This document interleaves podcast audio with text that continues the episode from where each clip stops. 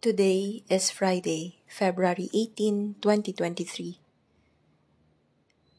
I will praise your name forever, Lord. I will praise your name forever, Lord. I will praise your name forever, Lord. The first reading according to Hebrews chapter 11, verse 1 to 7.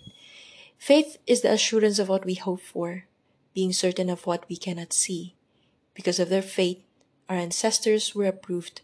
By faith, we understand that the stages of creation were disposed by God's word, and what is visible came from what cannot be seen.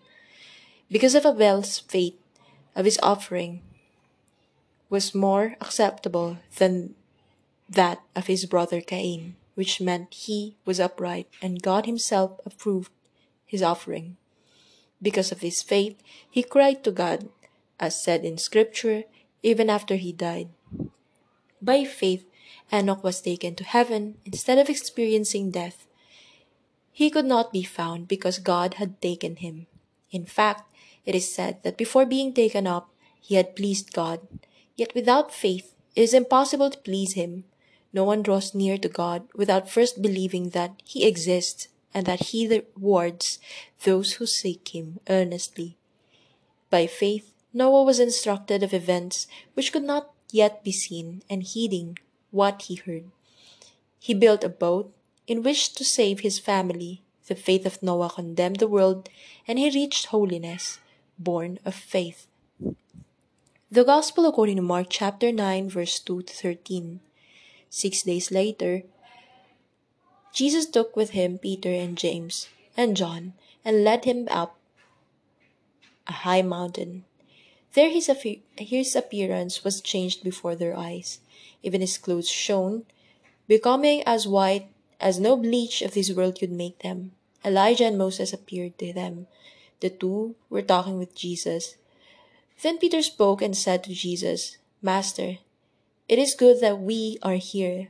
Let us make three tents, one for you, one for Moses, and one for Elijah. For he did not know what to say. They came were they were overcome with awe.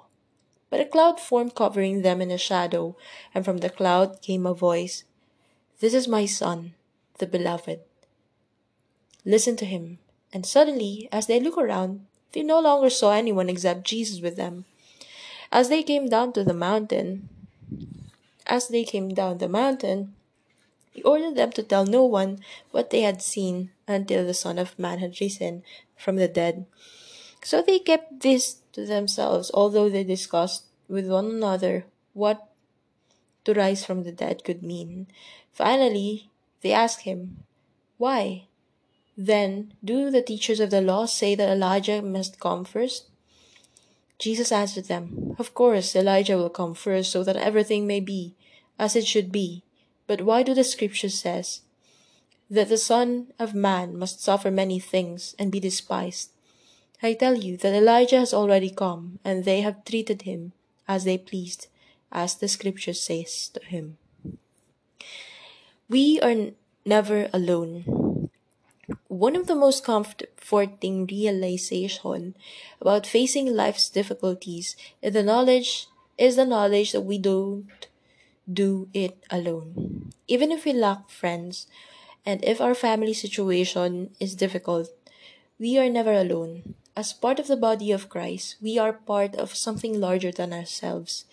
The reading from the letter to the Hebrews places our faith in the context of those who have gone before us. Abel, Enoch, and Noah relied on God and were holy. We can do the same, following their example and placing our trust in the same God. The Transfiguration places Jesus' ministry as the fulfillment of the law and the prophets, represented by Moses and Elijah. Baptized as children of God, we take our place in the great legacy. We build on our faith, on the faith of our ancestors, both the great saints celebrated by the whole church and those whose quiet lives are known only to a few. In turn, we share our faith with the next generation, guiding them to encounter with to an encounter with Jesus and a life of holiness. Psalm 147, verse 1. How good it is to sing praises to our Lord. Remember to sing. Nancy Gustafson, a retired opera singer, was devastated when she visited her mother and observed her decline from dementia. Her mother, her mom, no longer recognized her and barely spoke. After several months' visit, Nancy had an idea. She started singing to her. Her mother's eyes lit up at the musical sounds and she began singing too for 20 minutes. Then Nancy's mom laughed, joking they were the Gustafson family singers. The dramatic turnaround suggested the power of music, as some therapists conclude, to, in, to evoke lost memories. Singing old favorites has also been shown to boost mood, reduce falls, lessen visits to the emergency room, and decrease the need for sedative drugs. More research is underway on a music memory link. Yet, as the Bible reveals, the joy that comes from singing is a gift from God and it's real. How good it is to sing praises to our God. How pleasant and fitting to praise Him. Throughout the scriptures, in fact, God's people are urged to lift their voices in songs of praise to Him. Sing to the Lord, for He has done glorious things. He put a new song in my mouth, a hymn of praise to our God.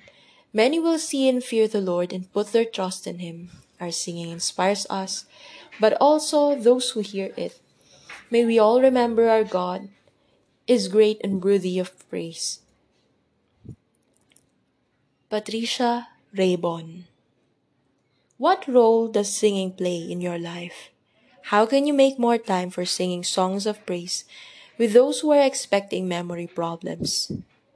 May I sing praises to you, O God. Thank you for so often unlocking minds through the beauty and power of song.